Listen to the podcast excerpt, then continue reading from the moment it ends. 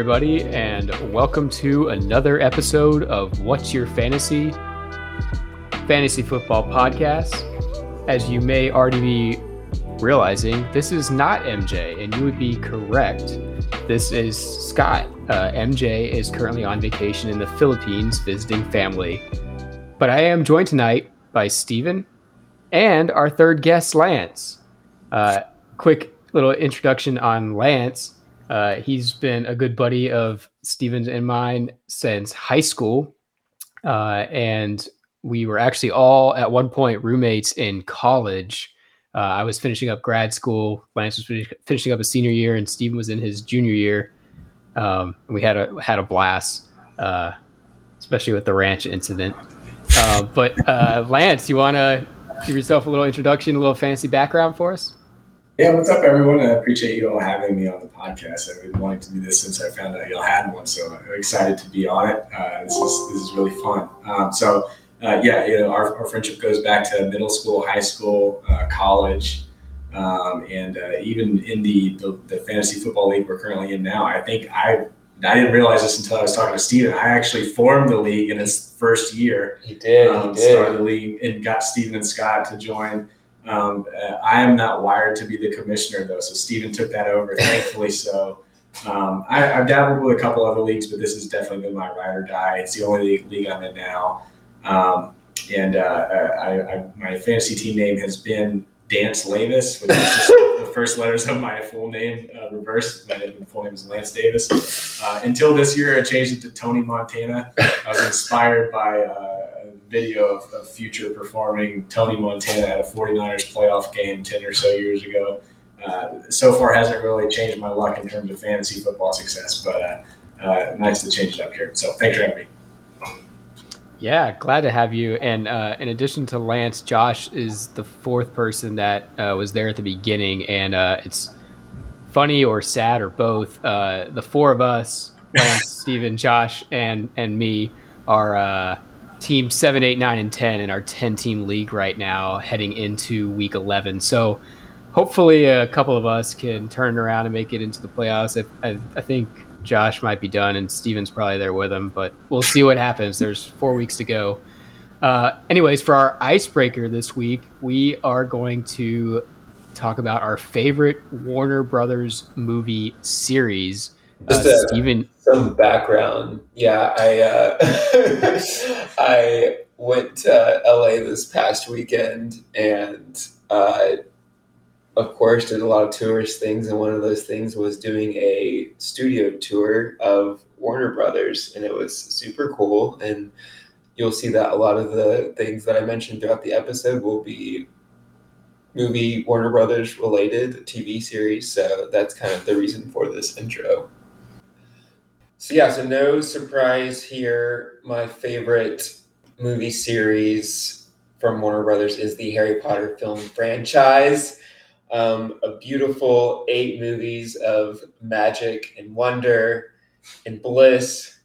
Um, you know, this series started in 2001, and actually, I had not read any of the books prior to seeing the first Harry Potter film. And wow, did it open up my eyes to uh, like I said, just just a world of magic and my first true crush with Emma Watson playing Hermione Granger, and I hold that crush to this day. So the Harry Potter, But so you you watched the movies first, then then you read the books. the, I watched the first movie, Watched the first movie, then read the then read books. the books. Yes. Okay, so Yeah. you're like movie. You're like I'm all in. I got to read the books. Yeah, I actually saw I think twice. So I think Scott and I saw it twice in theaters. Um, but yeah, I saw the movie twice in theaters, and then I began reading the first book, and Interesting. the rest is history. Now I have a robe, a wand, a broomstick, and uh, I'm all in.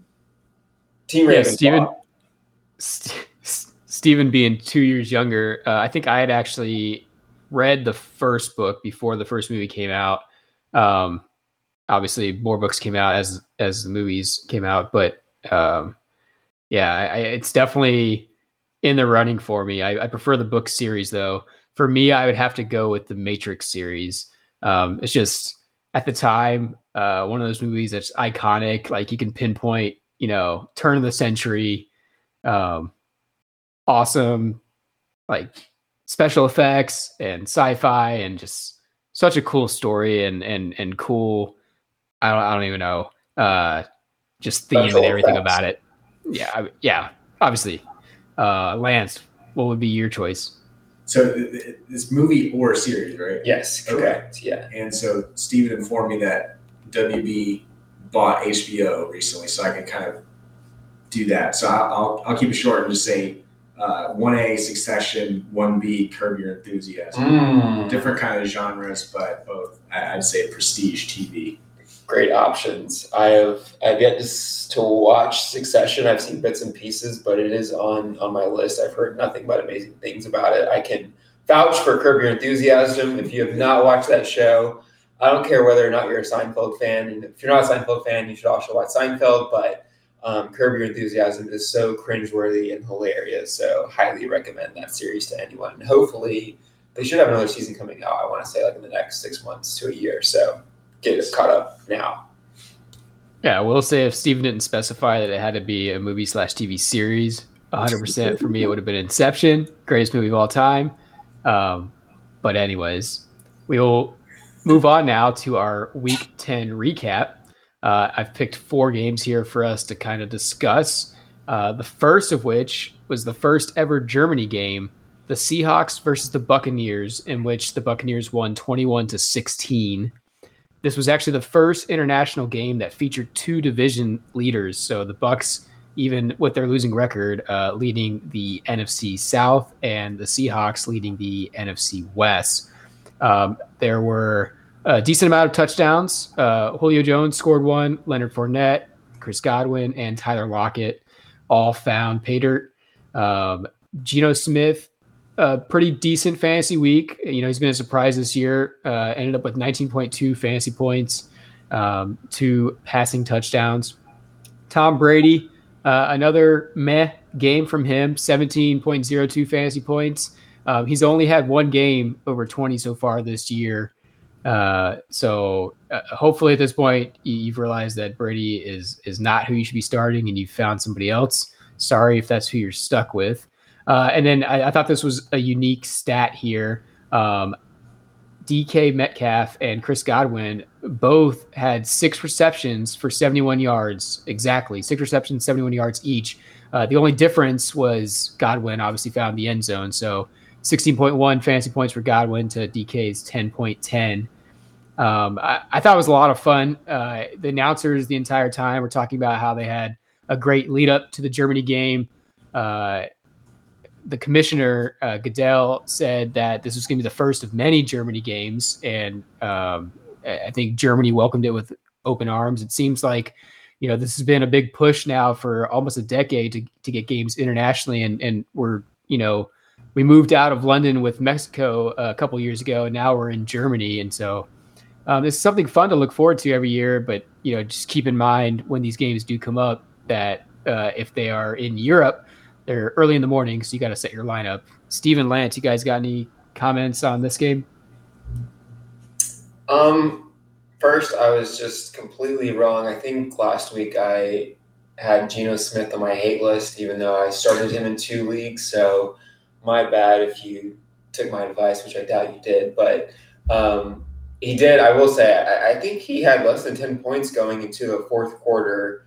Um, so he did make an incredible comeback from a fantasy perspective in the fourth quarter. But yeah, no, I mean, overall, really exciting to have uh, have the NFL move into Germany, and I heard nothing but great things. Um, I watched a lot of the Rich Eisen show, and he was one of the main commentators. And throughout the week on his talk show, he would call in, and um, yeah, I mean, it sounded like a blast. I think this is good for the NFL.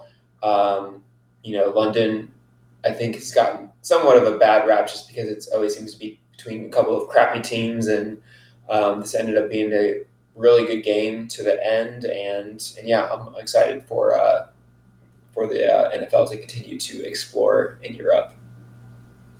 Uh, fun stat from this one. I it's been passed around, so uh, not sure who to, cite on this one. But Brady is the first player to win a game in four different countries: U.S., Ooh. U.K., uh, Mexico, and uh, Germany. Very cool. Um, just add it to the long list of accomplishments. I'm sure that's what he's the most most proud of. Uh, thought it was a, a, a, little bit of a setback for the Seahawks and for Geno Smith's kind of you know uh, out on the, the edge MVP campaign. Yeah. Um, I think it'll be hard for them to hold on to the division lead with the 49ers surging. Um, still in good shape for the wild card, but uh, something to watch there. I, I, actually watched this entire game. I love the the, the um, the ones that start at like 9 30 a.m. So I'm like, trying to watch like the you know pregame stuff, and I'm like, oh, there's an NFL game on, perfect. Um, I, the the big difference is the run run game for the Bucks. They had been on pace for a historically bad run game uh, that was putting them like a worst rushing attack over the past 50 years, averaging about 60 yards per game. Uh, Rachaad White, a name to watch. Uh, he got the bulk of the carries for the Bucs. Um, he was like 22 carries, 105 yards. Fournette ran, rounding that unit out with another 57 yards in the TD. Um, I think Fournette was dealing with some a little bit of an injury, but it's mm-hmm. something to watch if you know Fournette gets in a longer term injury situation. Um, but uh, really impressed with the, the Bucs run game and uh, good win for, for them. I think they dominated most, and then uh, Seattle had a little bit of a push at the end of the game, but um, could be a, a, an opportunity for the Bucs to get on a little bit of a hot streak and put the NFC South in a, in a stranglehold for, for them.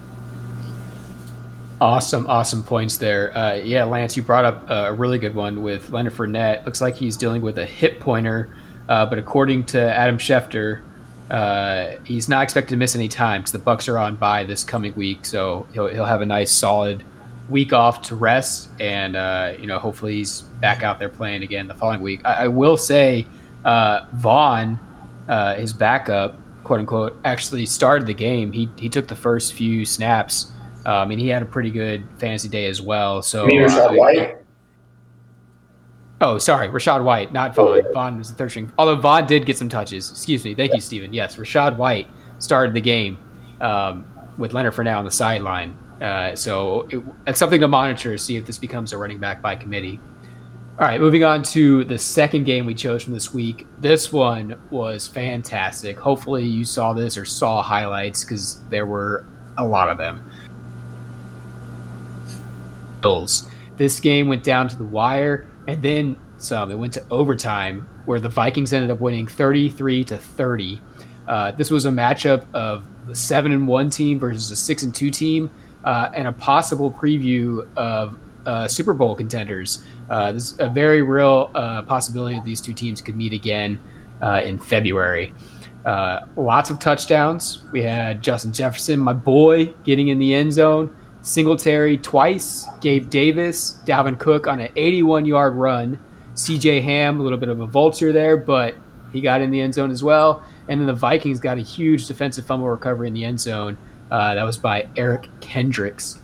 Uh, on that defensive recovery, the Bills just needed to get the ball out of their own end zone and kill the clock uh, to win after the Vikings had failed to convert on fourth down on their final drive in regulation. Uh, and the snap was just bad. Jo- uh, Josh Allen dropped it, and the Vikings fell on it in their own end zone. So, um, yeah, a, a, crazy finish. You know, I thought that game was over, and it just it it did not disappoint. Uh, Kirk Cousins, pretty mad day for him. 357 yards, uh, a touchdown, two picks, 17.48 fantasy points. Josh Allen, 330 yards, 84 yards rushing. Also, though, with a touchdown and two picks, both quarterbacks there matching uh, touchdowns and picks. Uh, Josh Allen's rushing though kind of bailed him out a little bit. Ended up with 21.6 fantasy points, which is good, but not Josh Allen good. So uh, kind of a med day for him as well. The story here though was Justin Jefferson versus Stefon Diggs, and for those that listened last week, that was actually one of our fantasy flash picks, which we'll get to at the end of this podcast. But Justin Jefferson, 16 targets, 10 receptions, 193 yards and a touchdown for 30.3 fantasy points. Stefon Diggs, 16 targets, 12 receptions, 128 yards, 18.8.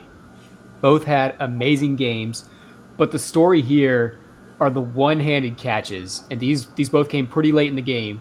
Uh, Diggs was first; it was wide open, uh, pretty much down the middle, but dude had some serious vert, threw his hand in the air and and brought it down. It was a beautiful catch, like possibly up there for catch of the year. But then JJ in double coverage on the Vikings' final drive in regulation to get the ball down the field, man. Between two defenders, it you got to find this highlight. If you didn't see this play, look up Justin Jefferson one handed catch. It'll probably be the first thing that shows up on YouTube. Uh, my gosh, it, it, was an amazing catch. Um, speaking of Justin Jefferson, can't can't say enough about my boy here. He became the NFL's first player to top 100 yards receiving 20 times in his first three seasons, breaking a tie with OBJ and Randy Moss. So that's some great company there. Fellow uh, Viking there and Randy Moss as well. Uh, a couple other players had decent fantasy days, both running backs, uh, Dalvin Cook and Devin Singletary. Uh, Cook ended up with 22.1 fantasy points, and Devin Singletary with 15.2 with his two touchdowns there. Steven Lance, what you guys got from this one? Yeah, I guess first let's just roll back the clock when you're ready to bench Justin Jefferson after a couple of weeks. So I feel like we just want to, you know, as much as you're talking him up, you were close to I saying. I said four weeks in a row of bad performance. I would consider it four weeks in a row. We were at two at the time. All right. Yeah, I'm just saying I was never even close to being in that spot, but he's obviously the guy, and I'm glad you're still supporting him because he's great. Um, yeah, no, I mean, I think you pretty much covered it all. Stefon Diggs and Justin Jefferson, I think, were pretty much in our consensus. I think we gave like a top three or top five last week, and I think they were both in there, still would be. Um, I think I'm still taking Stefon Diggs from a production standpoint and floor standpoint, but uh, yeah, these these guys are studs. Uh, Dalvin Cook, all reliable, um, plug and play every week. Devin Singletary, I have about about to have three shares of this guy across four leagues, and um, you know he got in the end zone twice, which is great. Usually Josh Allen is doing some QB sneaks to steal those touchdowns away, but um, he's obviously he's the guy in this backfield. I know that there was a lot of questions with James Cook. They brought in Nyheim Hines. Um, but it still seems like Singletary is the guy. So this is, um, you know, he's at least a solid flex play for you week to week. So happy to have him in my lineup. But uh, yeah, Lance, anything else to add there? Uh, definitely a wild game. Uh, Jefferson obviously had a big catch on fourth and 18. Minnesota finally gets his signature win on the road in Buffalo. I there's something to watch with Josh Allen. He's been struggling a little bit lately. Uh, maybe he's a little bit dinged up and they're mm-hmm. keeping it quiet, but hasn't been himself uh, in the past few games. If you look at his fantasy production, he was starting the first part of the year. He's doing 33, 29, 26. Uh, last three games 19, 26, and 21. Certainly, you know, still in the top tier of quarterbacks, but a little bit of a ding in production there. I wonder if something's going on. Maybe he, uh, you know, if, if, it, if he uh, continues to uh, struggle or continue, or maybe, you know, worsen an injury. If there is one, um, could be something to watch on the fantasy front. Uh, but hey, even if even still, if they don't fumble in the end zone, they get out of there with a win, uh, which obviously didn't happen. The question for you guys though, this is not necessarily fantasy related, but am I crazy to think the Bills are still the better team of the two? Like if they played again on oh, Sunday, no, not crazy field, like I'm still taking the Bills. Uh, Vegas has no respect for Minnesota either. for example, the Cowboys this coming week on the road in Minnesota. It's a noon game or one o'clock game. Who do you think is favored?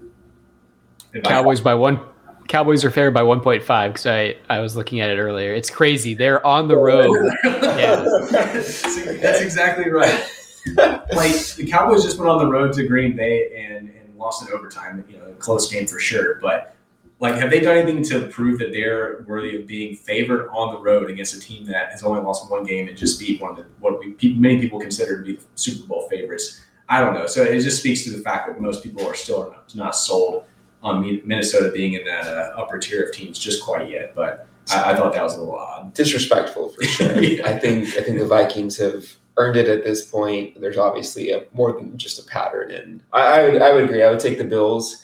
Um, they just have talent across the board, offense and defense. But yeah, when when you're only when you've only lost one game after ten weeks, I uh, I, I, don't think you uh, can count them out anymore. So well, that's a pretty solid transition there, uh, talking about the Cowboys playing the Vikings this next week, because the next game we're going to talk about from this past week was the Cowboys versus the Packers.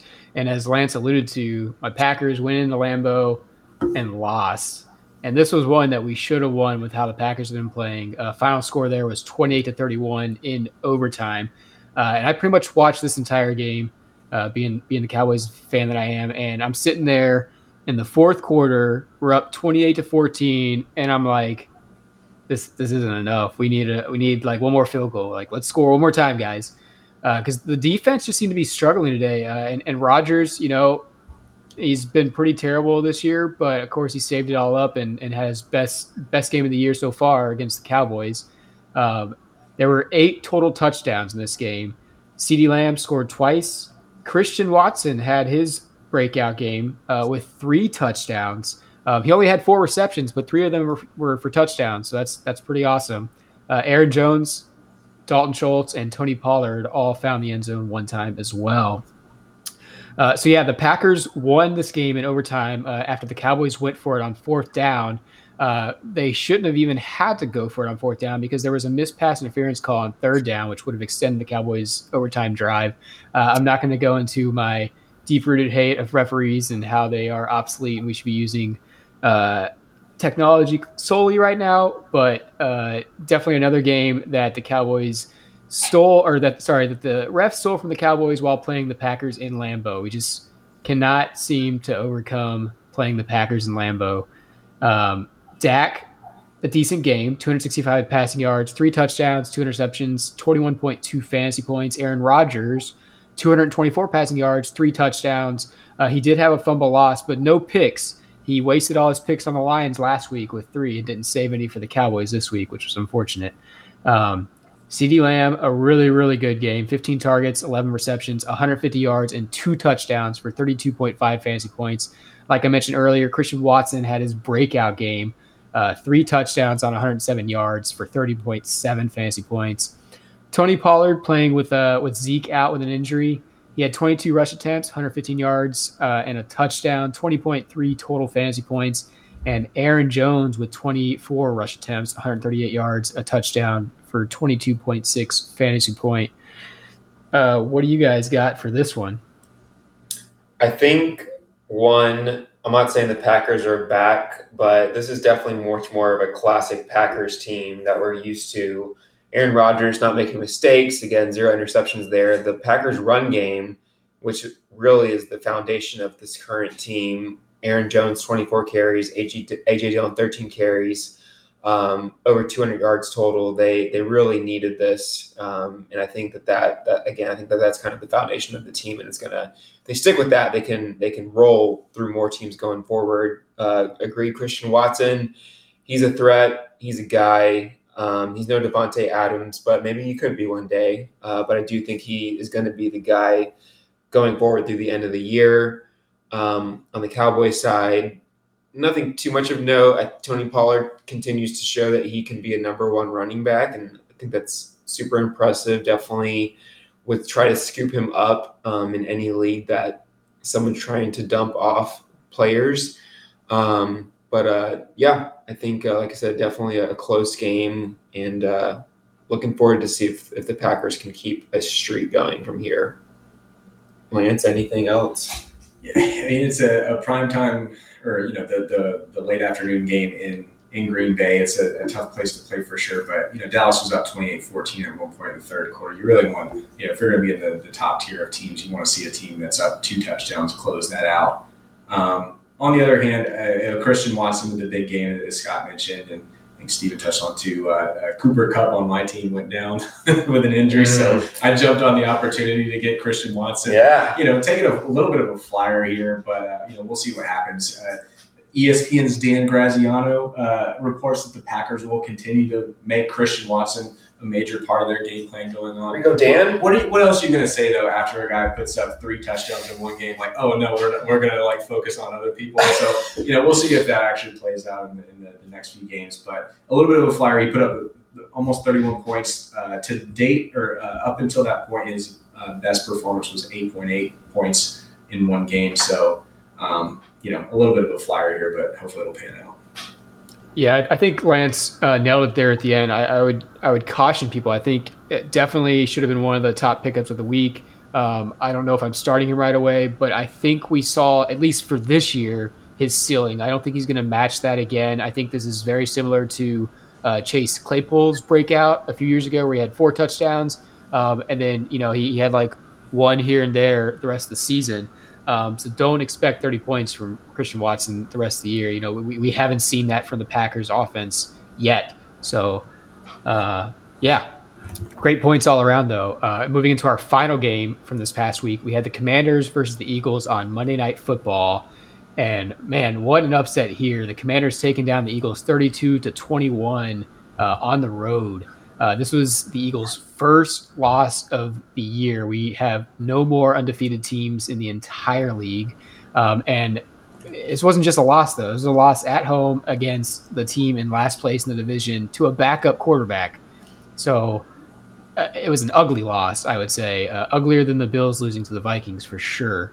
Um, and I would say the Eagles just didn't look themselves the entire game. The Commanders played uh, lights out or as good as they could for you know how good their team actually is. Uh, touchdowns from Hurts rushing, uh, Gibson, Goedert, Robinson Jr., and DeVonta Smith.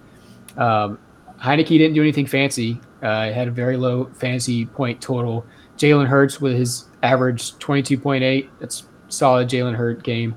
Um, there were some notable injuries though. AJ Brown, he only ended up having four targets and one reception on those four targets. And uh, on that lone catch, he came up limping, um, went out for a couple of plays, came back in, but it seemed for me at least from an audience perspective that he was just used as a decoy the rest of the game uh, to open up other guys such as Goedert uh, and DeVonta Smith. Uh, and speaking of Goedert, Goedert suffered a shoulder injury in the late second half uh, when he was tackled to the ground. Um, this was another bad call by the refs. There was a missed face mask, and this one was pretty blatant. Um, and, uh, with the face mask and the shoulder injury, he also fumbled the football there, uh, which the which the Commanders recovered and helped them seal the deal against the Eagles. Uh, and on Tuesday, the Eagles placed Goedert on IR, so he'll be out at least four weeks. Uh, Lance, anything to add about this one? Um, yeah, I you know as far as football goes, not certainly not jumping off the Eagles bandwagon this fast. You know, I, I love their their skill position players, love their defense. Uh, feel like they have a style of play that'll translate into cold weather playoff football. Um, uh, yeah, I, I, think the interesting thing coming out of that game is feels like the first time they've had to come come back from behind. Uh, they jumped out to a 7-0 lead, but then Washington took it from them. And then, um, uh, you know, they were playing from behind most most of the rest of the game. Uh, could be a knock on Hurts given his style of play, just something I, I kind of file away for for future games and as we head into the playoffs. From a fantasy perspective, I think the most interesting thing from this game was the last play where uh, uh, you know they had the, uh, kickoff or some play where they're you know doing the, the laterals just to try and get a, a miracle touchdown and uh, DeVonta Smith, you know, he's throwing it back and he fumbles it, right? It counts as a fumble, so that dings him. But then also Washington recovers it in the end zone. And just for, you know, cheering for you know chaos. I was hoping someone would lose or win their game based off of that play, which is just absurd, right? Uh, and, but uh, fortunately for whoever in our league, uh, you know, Washington's on uh, available for pickup, and DeVonta Smith was on someone's bench, so uh, no such chaos happened. But uh, that was the immediately the, the, first thing I thought about. Yeah, Steven? Um, I don't know. Heinicke for Heisman. Um, this guy, I mean, he just always comes out of nowhere and just he's a dog, a dog. Shout out perfect ba- uh, backup, right? perfect backup. Yeah, I mean, he he does not act like a backup in that sense that he just comes in and he owns the team. So again, you know, you know, nothing too much of a fantasy of note. I, I mean, I do think if you're in a 12 team league, you could play him on a bye week, but I just want to give him his uh, his flowers because he deserves it. But um, Brian Robinson, great to see him kind of dominate carries 26 to 14 to Antonio Gibson. Still, you know, a backfield that I'm hesitant towards getting too much involved in. I think both of these guys could be flex plays week to week for now, which shocking that the Commanders could have multiple running backs in that conversation, but they are both producing right now. So um, continuing to look out for that. Um, sad to see the current decline of Curtis Samuel. Um, this is just a guy that was dominating targets and receptions earlier in the year. Hoping that he gets back to it, but obviously Terry McLaurin's the no question guy in that offense. Um, but again, just hoping that Samuel can kind of get some more looks there. And uh, yeah, on the Eagles, um, Miles Sanders, you know, kind of a meh performance, but didn't get into the end zone this week, which he's had some luck earlier in the year. Um, still probably starting in my lineup until uh, until he shows that he's not dominating those touches. But uh, um, yeah, I mean, I'm I'm still on the Eagles train. I think that they're a great team. They obviously got hit with injuries this game, which hurt them, but I uh, they're they're probably still a top three favorite for me in the NFC. So not too scared. Yeah, awesome points, guys. And just to circle back, uh, Lance talking about the chaos play there at the end of the game, uh, very similar to Najee Harris getting charged with the fumble at the end of the game against Cleveland. Uh, I think third week of the year. Uh, I know a lot of people were still starting Najee at the time, and I think Cleveland's defense was a popular pick that week as well. And so um, I think I was in a game where it was a ten point swing in my favor um, because of that play. So yeah, these these chaos plays at the end of the game um, can have a huge impact on fantasy. And Steven, circling back to Curtis Samuel, um, two comments here. One, I never hopped on the hype at the beginning of the year. Um, I think too though, I I don't think he's a bad player. Heinicke loves McLaurin, um, and I I hope that Wentz sees how good of a player McLaurin is, and he should be trying to feed him the football because that's what Heinicke's doing and it's working.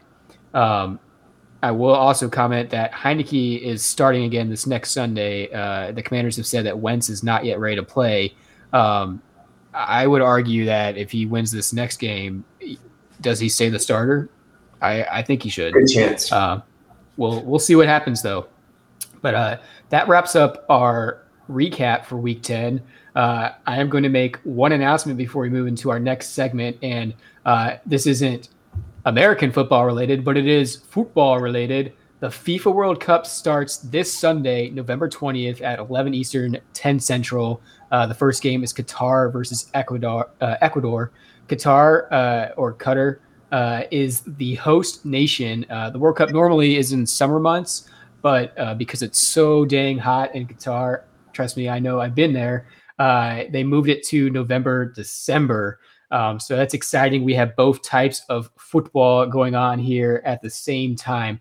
Um, for those that are big football fans and cheering on Team USA, the first game for them is Monday, November 21st at 2 Eastern, 1 Central versus Wales. And unfortunately, for those of us that are huge welcome to Wrexham fans, there are no uh, Wrexham players on the Welsh national team. Uh, so won't see any names that you recognize from the show there. Over to Steven now for Hype Train. Choo choo! All aboard the Hype Train. All right, guys, got a few players, just one that are uh, obviously kind of getting some more hype based off of recent games. And uh, starting first with Isaiah Pacheco, um, dominated touches for the Kansas City Chiefs last game. He uh, he had 16 carries for 82 yards. The next highest carries by a running back on that team was one last week. So Patrick Mahomes obviously got a few. Kadarius Toney got a few. Um, but Isaiah Pacheco dominated carries. He's a rookie. He, I mean, he passes the eye test. He looks great running the ball. How do you guys feel? Starting with Scott, are you getting on the Pacheco hype train? Ooh, I uh I think I'm still standing in the station, and it has nothing to do with Pacheco as the player. It has everything to do with the Chiefs and how they run their offense. Uh, it's it's hard for me to get behind a running back in that offense in general, just because they're so pass heavy behind Pat Mahomes. Um, I, I, need to see more before I feel comfortable. I'm picking him up absolutely and stashing him on my bench in probably 12 team leagues. Uh, and in Dynasty, he's probably already gone. Uh, he is for sure in ours. Uh, he was gone before the season started. So um, I, am still sitting and waiting. Uh, I'm to let this first train pass me by, but uh, I might grab a ticket for the next one. Lance on the train? I'm off the train. Uh, I think he's probably going to be a, a, good player for them. Sounds like up and coming rookie. Uh, uh, but they spread it around, just like Scott said. They have the receivers, and I just feel like I'm constantly expecting more from Chiefs running backs going back to CEH from the draft a couple years ago. Scott, I think you you drafted him his rookie year, right? I no, I think I wanted to draft him a rookie year, and Mitchell got him That's one right. pick before me, and I got Dalvin Cook, and thank God. Got it. Yeah. So he was he was considered like a top fifteen pick or whatever. So like there, it's just like a line of Chiefs running backs where I feel like they they overpromise and underdeliver. Um, so I want to see a few more more games from him. Um, I, you know, conversely, I picked up Kadarius Toney, and he in his second game went for 17 points. Uh, so the point being, uh, I, I think like they they spread it around. Toney will probably have like two points next week. Pacheco may have 10, whatever. Um, but week to week, it'll, it'll vary uh, just because we have so many weapons there. Mahomes can distribute it. But uh, overall, I just feel uh, underwhelmed um, based on you know what I feel like should be high production from a, a Chiefs running back. So for now, I'll, I'll just wait for wait for the next train to come by. No Chiefs running back can still Lance's heart like Jamaal Charles. um, well, I guess chew. That's one chew. I am getting on board this hype train, and as you guys know, I tend to be on more of the conservative side before jumping on the train, especially with rookies. But y'all know I'm all in on the Chiefs. Love my guy Pat, and they're for sure going to be throwing the ball around all the time. But expect more often than not that they're going to be up in games. I, I think they're going to try to start leaning on this guy to run the ball more and more. Um, again, not saying I'm taking him in my lineup as like a running back one or two, but I, am not afraid to play him in my flex at this point. So, um, yeah, I'm, I'm jumping on the train and I'm excited to see what this guy does. Um, staying on the Chiefs boat, and Lance kind of alluded to, so we'll let you start off. But Kadarius Toney. Um, last week, 57 yards and one touchdown. Obviously, Juju Smith Schuster unfortunately went out with a concussion. Um, this is Toney's second week in the offense. Still didn't play too many snaps, but obviously the talent's there, and uh, and he's got Patrick Mahomes throwing the ball. Lance, Yeah, uh, Toney's first game in the Chiefs, I think, was on on prime time. Collinsworth calling the game, and he had the most accurate description. Toney is a Florida Florida Gator, so I watched, ah, I watched a lot of him at Florida. Um, and, and Collinsworth, obviously a, a Florida grad, played receiver there. Um, so uh, Toney, he said, Toney, if if I were starting or having a draft for uh, a game of tag, Toney would be the first player I pick in the NFL. And honestly, I was like, that's not hyperbole. The dude is slippery. Uh, he can get away from you. Um, has uh, you know, a jitterbug or whatever. But uh, um, that said, I am cautiously optimistic. I will say I'll, I'll be ag- aggressive here and say I'm on the hype train because I think they'll find ways to get him involved in the offense just because he is that talented and that that slippery. Um, but I do think you know I'm not expecting 17 points a game from him going forward, especially with Juju getting healthy. Um, but I do think they'll continue to make you know room for him in the office, give him the ball, that kind of thing. So from that standpoint, I am on the hype train. All right. yeah, I it. think I think I'd have to uh, agree with Lance here. Um, I'm on the train. I think I'm on the caboose though, like backseat, backseat windows up. Um, but yeah, dude has some serious talent, and I think any young wide receiver in a Pat Mahomes offense is is going to be fantasy relevant. Um, I think you know they're becoming more and more mouths to feed there. I think uh, obviously Travis Kelce's number one, Juju's number two. Uh, can Toney take over as at number three? Possibly. Uh, I, I think Hardman probably takes the biggest hit with Toney coming to town. Um, but yeah, I, I think I'm hopping on this train. And I think that's a choo choo choo. I am also on the train. Um, three for three here. Yeah, I, again, I'm all about the eye test and the talent and who's throwing to the ball. I mean, this is uh, all the opportunities are endless. Again, agreed that he's kind of third in the pecking order behind Kelce and Smith Schuster, but again, all the talent in the world and. Uh, I think that Patrick Mahomes, of all people, can support more than one wide receiver in a fantasy perspective. So, um, yeah, I'm jumping on the hype train. Um, moving on, I'm going to pivot here. I was going to throw out Christian Watson, but I kind of am getting the, the feel that we would probably all be on this train. So, I'm going to pivot from Watson and go to a more of an elderly gentleman named Allen Robinson. Um, obviously, Cooper Kupp has gone down sadly, has gone to IR. You know, Lance has him in our league. I have him in another league. Um, definitely hurting chances going into the playoffs. But with that said, Allen Robinson boosted to the number one wide receiver spot in that Rams offense. And with that in mind, with some context, going into the playoffs, um, are you on the Robinson hype train, say, for the next four weeks? Scott, I'll let you start. Oof. Um, I think it's definitely close here, but I, I'm not hopping on this train. And the Rams offense has just been really bad this year outside of Kupp, Um, and it seems that Stafford can support, you know, one fantasy relevant wide receiver. Um, and I don't think it's anything to do with Allen Robinson as a player. They're like his talent wise, but I he's no Kupp either. Um, and I don't feel comfortable starting him if he's available in my league and I have the bench space. I think he's worth a pickup, um, but I, am not hopping on the hype. I need to see it. I need to see a game first. I get that. I get that, Lance. Are you on the Robinson train?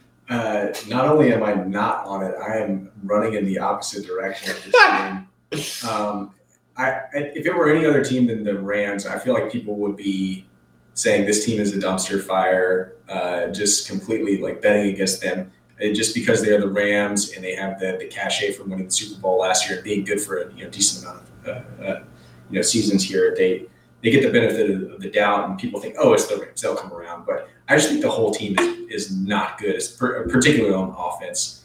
Uh, Cooper Kupp, you know, I drafted him uh, and you know saddened by his injury because he was pretty much the most consistent person on my team.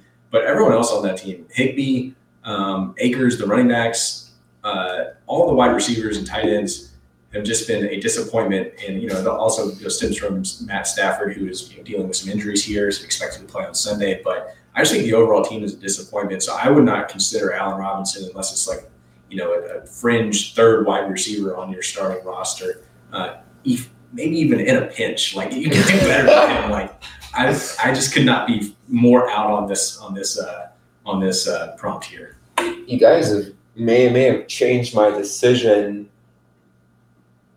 You know, I gave the context over the next four weeks, but yeah, I'm not gonna lie. I was gonna give it a chew, but but uh, I think I think I'm I'm no longer on the train. Uh, again, I don't think he's a bad flex play. Again, he, he's he's the guy in their offense right now. That offense has, has been lackluster, but he's pretty much all they got apart from maybe Higbee. But um, yeah, I again they've been so sad, and Stafford's not been good, and I think Cooper Kupp has probably elevated himself and Stafford to an extent. So not necessarily something that Allen Robinson can do. So uh, with that, yeah, I'm, I'm not going to be on the train. So that's a zero for three. Very sad. Um, I think, uh, yeah, I think with that, um, on a uh, on a sad note, um, let's move over to on the clock with Scott. All right, for this week's on the clock, we'll start with Steven. And the question I have for you the Bills lost at home in overtime to the Vikings on Sunday and are now third in the AFC East. As your preseason Super Bowl pick, do you still feel confident they will make the big game? Regardless of your answer to that question, give us two other AFC contenders that could knock the Bills out and why. I'll give you 45 seconds. Here we go. Oh, first question. I I guess the question was, am I confident? uh, less confident. But assuming Josh Allen is, has a full bill of health, I will say yes. I'm still taking the Bills to go to the Super Bowl. Uh, second question teams that could knock them off Kansas City, no question. Again, even without Tyreek Hill in the offense, even without not a really stud wide receiver, um, they're doing great things. And I'm gonna. I mean, maybe it's because I got so many shares of this team, but the Miami Dolphins, they have a killer offense. They're in the same division. Give me some Dolphins to possibly take the Bills out of it. Awesome, right on time there. Uh, love that answer, and I, I think those would be my two picks as well, other than the Bills. Um, I did get a question out to MJ in the Philippines, so I'll give you his uh, real quick and give you his answer.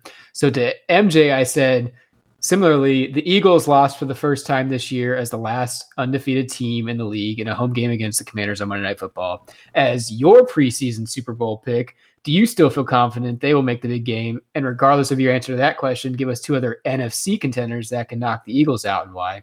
And this was MJ's answer. He said, I absolutely think they're still capable of making it to the Super Bowl. There were plenty of moments where the Eagles were just not disciplined enough and they didn't execute this game. Kudos to the Commanders, but I think this was a good thing for the Eagles because they were put in an uncomfortable position. Other NFC teams I could see potentially beating the Eagles, the Cowboys, and the 49ers. So that's from MJ. Rick, did uh, you have the, the Eagles winning the conference going into the season? He picked them to win the Super Bowl going into the season. Whoa. And, and yeah. I hot take. Yeah. yep. Yep. There was yeah, some we, buzz, but like, you know, people were still skeptical. That's that's a gutsy call. That's impressive. Yeah. That was his pick. All right, Lance, for you, as a huge Florida fan, you were as hyped as the next guy about Kyle Pitts and the amazing rookie season he had last year. This year has been a sophomore slump to say the least. In your opinion, has he fallen enough to be droppable in 10 team leagues this year? And then in what size league should he still be starting? I'll give you 30 seconds. I wouldn't drop him in a 10 team league, but I wouldn't put him on the bench. And it's not necessarily his him falling off as so much as how the quarterback play has failed him and also the play calling in Atlanta.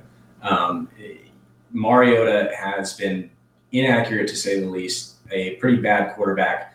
Uh, he has some benefits, like he has the legs. He can, you know, you know uh, brings a, a a, a little different dynamic to the offense, certainly than Matt Ryan did. So there's the benefit there. But fact is, he is very inaccurate. I found the stat because I figured this is what you were going to ask me about, Scott, uh, from uh, a director of stats at Fantasy Points. Catchable target rate. So basically, how accurate are the throws that this uh, an individual person is getting among all wide receivers and tight ends with more than 50 targets?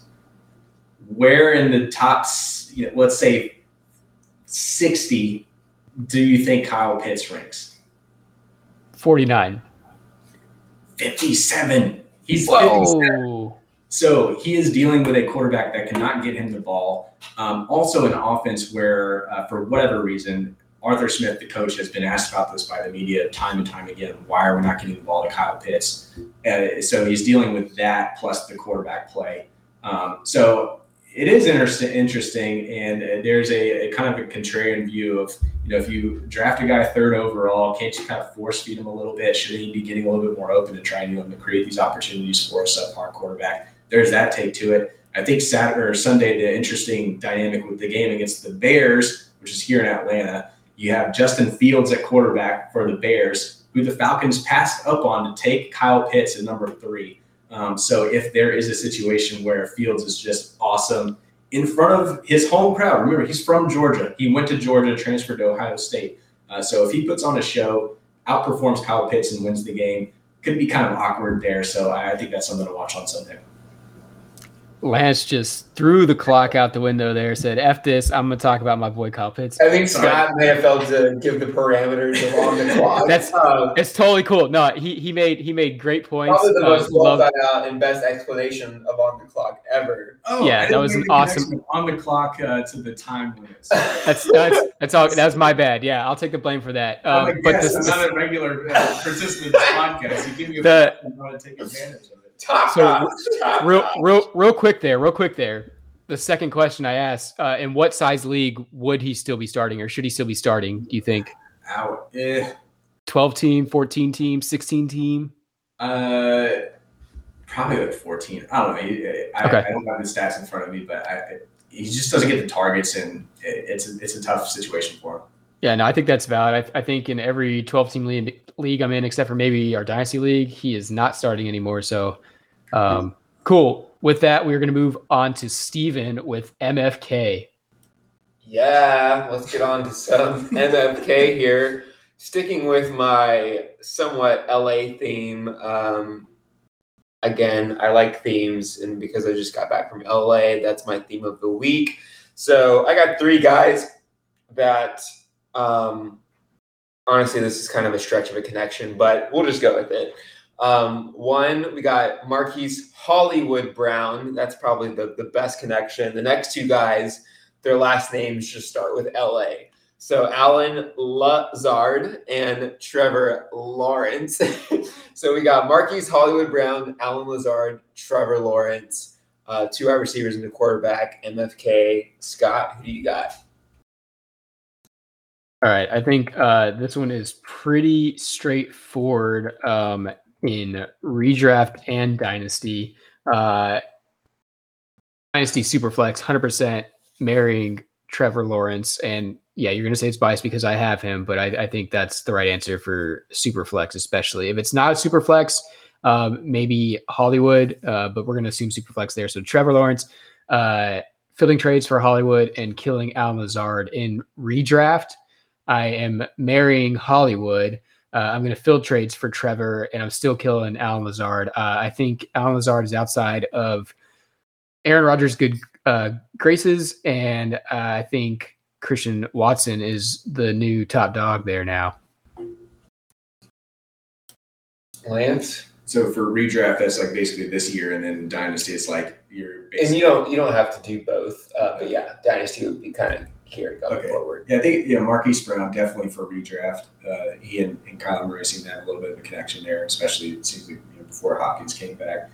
Uh, I'm anti Jaguars, and I'm not a big fan of Trevor Lawrence. Yeah, so I'm gonna I'm gonna kill that guy. Um, so I guess I'll, I'll marry Hollywood, kill Trevor Lawrence, and F Allen Lazard. Field trades for Allen Lazard. uh, for for dynasty. Uh, not big on the Cardinals. Not big on the future there for uh, for you know uh, what's the coach's name? Uh, Kingsbury. Kingsbury yeah. or Kyler Murray. Not. I think that's a, a uh, emerging dumpster fire. So I'll I'll actually kill that. Um, will F what, uh, field trades field, field trades yep. for, for, for Trevor Lawrence and I'm not excited about this but I, will I'll marry Allen Lazard consistently fine. Wow marrying Allen Lazard for the future. Um, this is tough. Lance may have changed my mind for a redraft. Definitely marrying Hollywood Brown. Um, I think I'm in a redraft league just because I don't really want Lawrence being my number one quarterback. I'm going to fill trades for Allen Lazard and then kill Trevor Lawrence. You know, and as much as we talked about Christian Watson this episode and how great he can be, I think Lazard's still going to be Rodgers' favorite target. Watson probably just has more upside. So I'll still field trades for Lazard, see what we can get for him. And then in Dynasty, uh, again, if if we are saying super flex, probably would go with Trevor Lawrence, even though he'd be my number two quarterback, hopefully and then going to marry Hollywood Brown and kill Lazard just because I don't think Lazard's success is going to be sustainable after this year. I think what he had going into this year was that he was Rodgers' number one guy. It seems like Watson could take over that role next year and going forward. Um, and with that, we'll let Scott take it with his MFK. I do want to point out real quick, though, uh, Trevor Lawrence is the number nine quarterback on the year. So, regardless of format or league size, as long as you're in a 10 team league or greater, he should be one of the starting quarterbacks. Just going to throw that out there. Side uh, my, the side yeah, the side the side bet definitely is still intact. So that's uh, actually a really quick reminder. We'll remind uh, the folks out there that our number one side bet this year was Lawrence finishes as a top 10 quarterback in fantasy this year. Steven said finishes outside the top 10. So I hmm. am currently winning that side bet um, with uh, f- four games to play. Are we, are we doing just the regular season in fantasy? Or are we doing the full season? I guess uh, yeah. we'll do the full. Yeah, I'm pretty sure we didn't specify, so we're going full season. yeah. also, we, also we, keep in mind, Dak Prescott and Tua T have not uh, played full seasons yet. Hey, so we, we didn't put any. No, no, no, no. Like, I'm just yeah. telling you why Trevor Lawrence is currently in the top ten. Uh, it's and how how I have it written down. How we stated it is in fantasy this year. So I think Yeah, once this once the fantasy season ends, Agreed. Yeah. that's okay. Cool. I was, I was Uh, just pointing out. I think the reason why he's in the top ten is because you've had injuries to some pretty big quarterbacks. So I I don't. mean, you know, Brady- I would double down honestly. Brady, Rodgers, Herbert, um, all guys that we thought could be up there. Stafford, all way out of the top ten. So, all right, uh, moving on because we we are running along today, but that's all right. Um, for my MFK, my theme is U.S.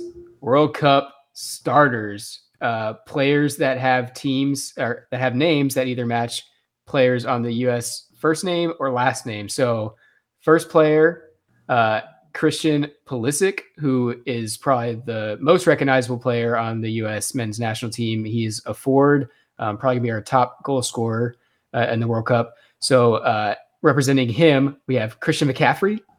Uh, the next player from the World Cup team, we have Tyler Adams, who is a midfielder. So we have Davante Adams representing him, and then last but not least, we have Walker Zimmerman, who is a defensive center back for the U.S. national team. And of course, with Walker there, we're talking about Kenneth Walker III. So CMC, Davante Adams, Kenneth Walker III, MFK. Steven was the middle one?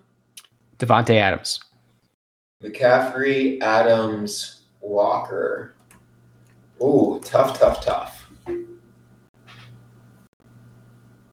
I'm gonna marry Christian McCaffrey, who I think only has a continued road to success with the 49ers passing and catching.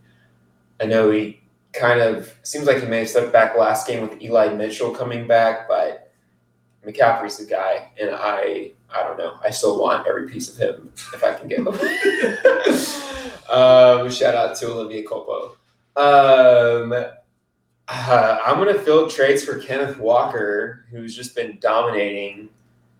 Um, this rookie has taken the league by storm, and probably at this point, probably I put my money on him as rookie of the year.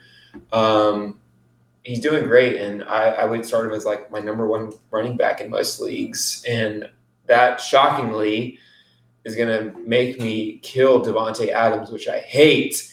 Um, I was probably willing to draft Davante Adams in the first round of draft this year. I didn't, but I was thinking about it. Um, but the Raiders are just a complete shit show, and I just don't want any piece of that offense. So marrying McCaffrey, building trades for Walker, and killing oh sadly Davante Adams, Lance. And you that's that's strictly redraft, right? yeah. Okay. Lance? This is a redraft. Oh man, this is gonna be this. This is a tough one. Very tough. A week ago, I would have said I'm marrying Christian McCaffrey. I have Elijah Mitchell on my team on the bench, just came off of IR, and I was shocked to see how the performance broke down between the two of them. And that gives me a little bit of pause of how they're going to use McCaffrey uh, going forward, or just what his production is going to be in that, you know, that backfield.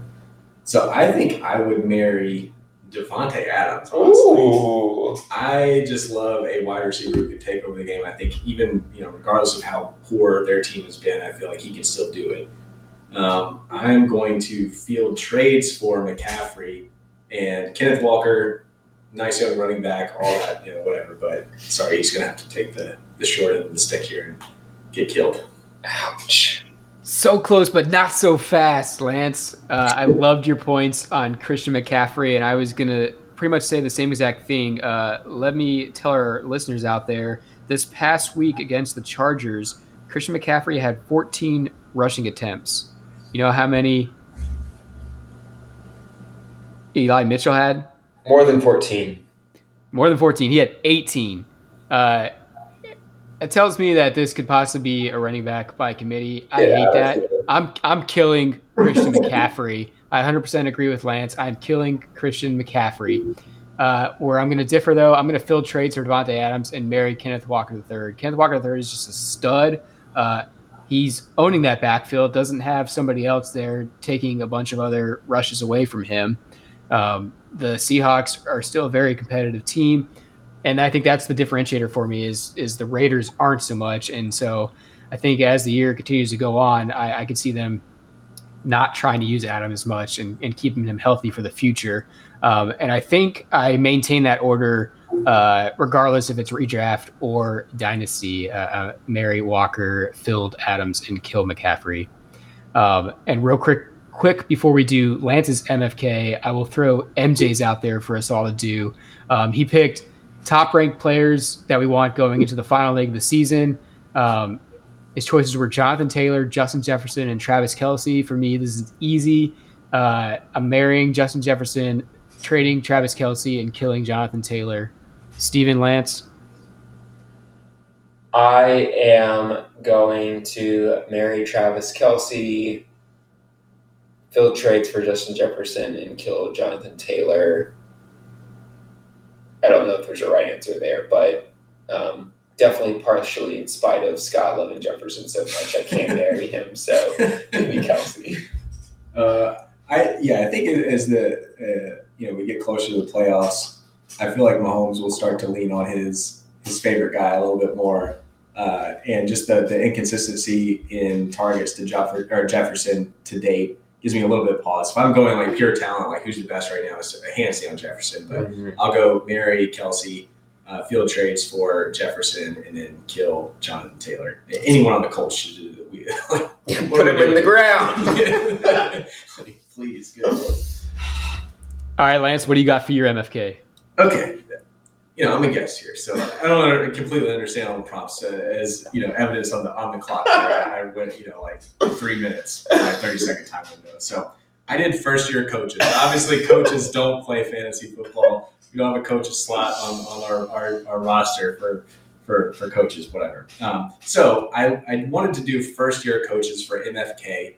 Um, so to kind of tie it into fantasy football, we'll say who do you think will have the best influence on players going forward? Let, I'll give you a, I'll give you a hypothetical.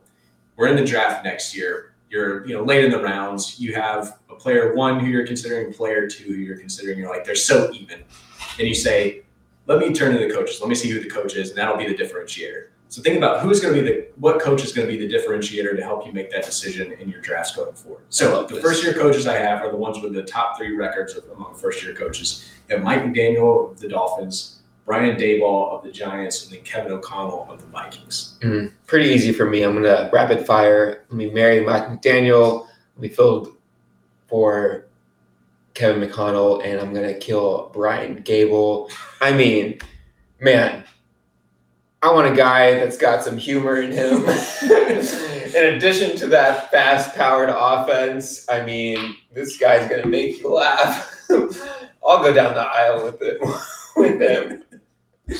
Um, no question about it. Yeah, that's, that's a pretty easy one. I mean, McDaniel's done wonders for the Miami Dolphins. Obviously, the Vikings have done a lot better than expected, but I, I, I don't know. I mean, McDaniel made the 49ers offense what they are today. Um, not to discredit Kyle Shanahan by any means, but uh, yeah, I, I, don't know. For me, it's it's really not a question. Take McDaniel.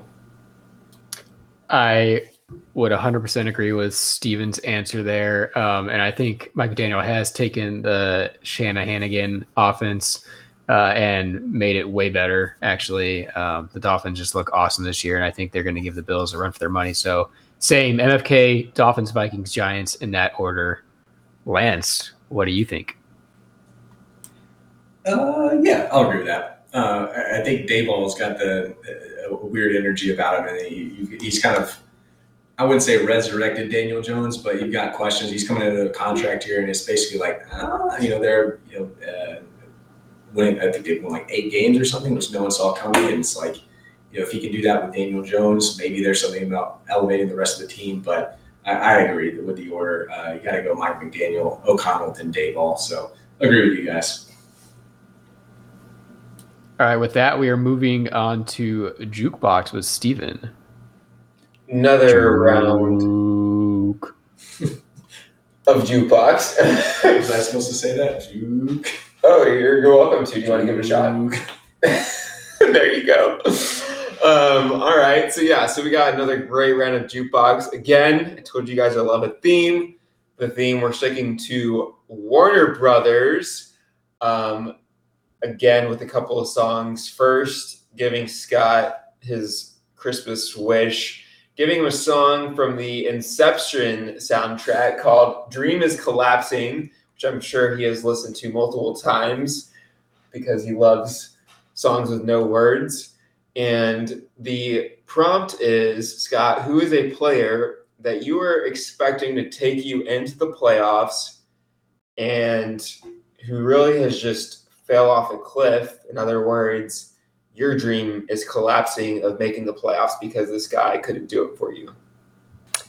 Uh, this is so easy, and I'll get to my answer in a second. Uh, love Inception and songs without words. It's called instrumental music, Steven. Okay, you should listen to it once in a while. It's very peaceful, and the Inception uh, soundtrack is amazing. Okay, uh, very well done by Hans Zimmer.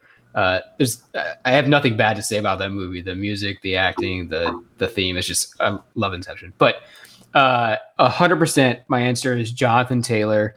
Um, my one auction draft league, I spent the most money on any player.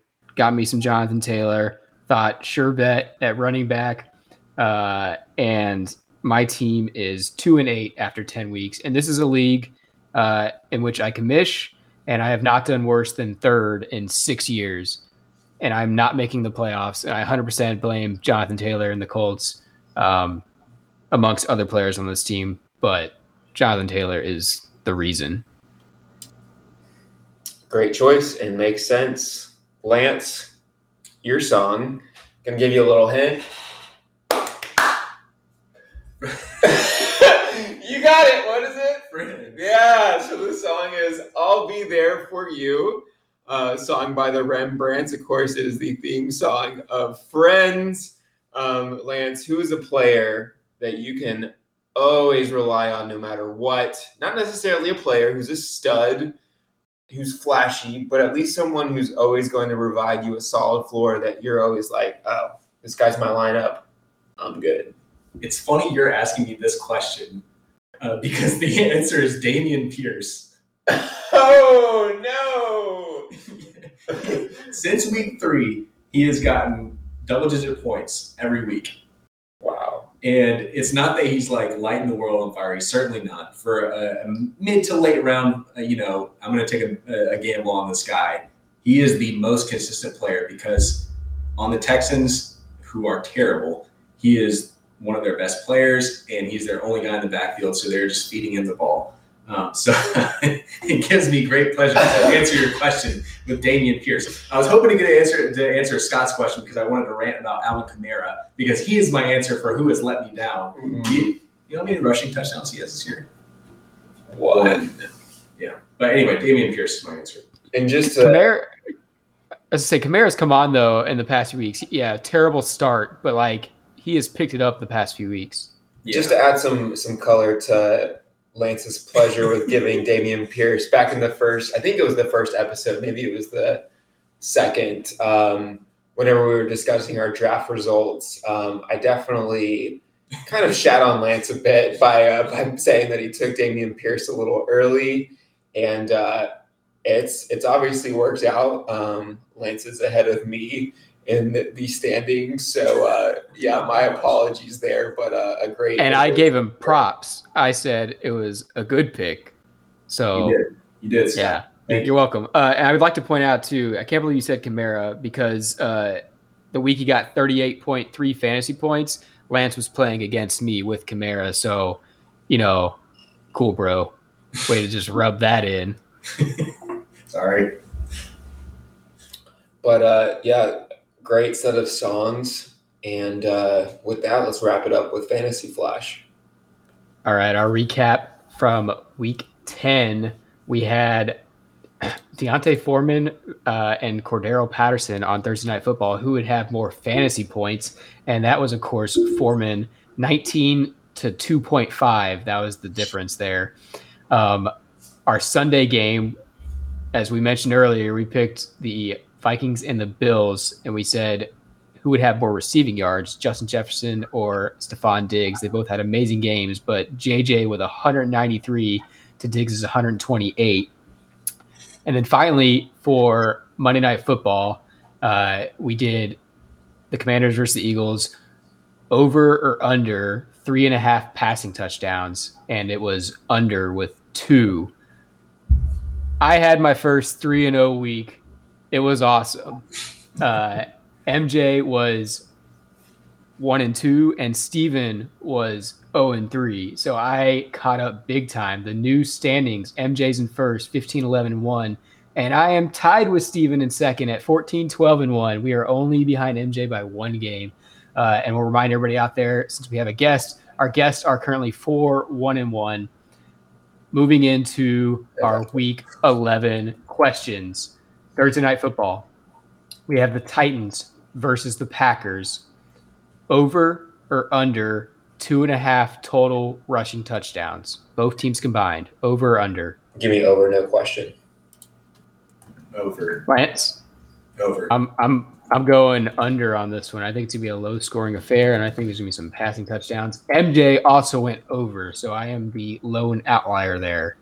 Uh, going into Sunday, how can I not pick this matchup? The Cowboys versus the Vikings. So I picked a wide receiver and a tight end from both teams to kind of shake it up a little bit. And we're looking for more targets. We got Dalton Schultz and CD, CeeDee Lamb or TJ Hockenson and Justin Jefferson.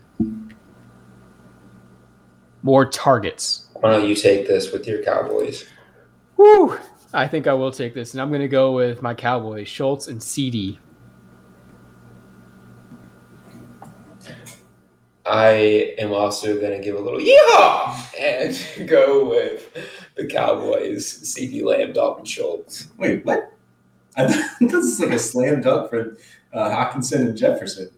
Targets, targets, Targets, yeah. Hey, Lance wants to go with the Vikings. Let him go with the Vikings, man. Vikings. Lance Lance says the Vikings boys. Uh, MJ also went Schultz and CD. So Lance, the lone outlier on that one. That brings us to Monday night football. We have the 49ers versus the Cardinals. More fantasy points. CMC or DeAndre Hopkins? Hmm. I'll tell you what MJ picked on this one first. How about we do that? MJ picked CMC. Yeah, I, I gotta, I gotta go CMC because of the floor. I'm going DeAndre because of Elijah Mitchell. Yeah. The the split between Mitchell and CMC was surprised me so so much. I, I gotta go Hopkins. All right, we got a split one there on Monday Night Football, uh, and that that's going to bring us to the end of this episode. Uh, Stephen Lance, you guys want to give your salutations? Any shout outs to anybody? Uh, yeah. Sorry I dragged it out too long. no, not. Thanks. The salutations to you guys for having me. This is fun. Not at all. Um, no, really happy that Lance could join this one.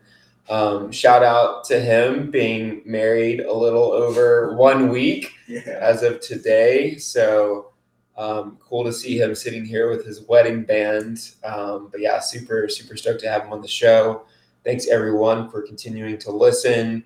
Um, give us some shout outs, some feedback, some questions, and we'll be happy to talk about them in the show. Um, but yeah, thanks again, guys. Yeah, I'd like to second what Steven said there. Thank you so much, Lance, for joining as our third guest. It was a pleasure to have you, especially one week after the honeymoon or shortly after getting back from the honeymoon. Um, had a blast having you, and yeah, the the length doesn't matter. People are, I think, going to enjoy this episode. It was a lot of fun, um, and and sh- shout out obviously to to MJ. Um, miss you, buddy. Uh, hope to have you back next week. Hope you're enjoying your vacation in the Philippines. Um, hey, this this podcast is is keeping me going with with that two and eight team that's just crushing my soul right now. So uh, thank you for putting it together, and um, we love keeping it going. And thank you to all our listeners out there. Once again, this is What's Your Fantasy? Fantasy Football Podcast. See you next time. Sweet, sweet fantasy baby.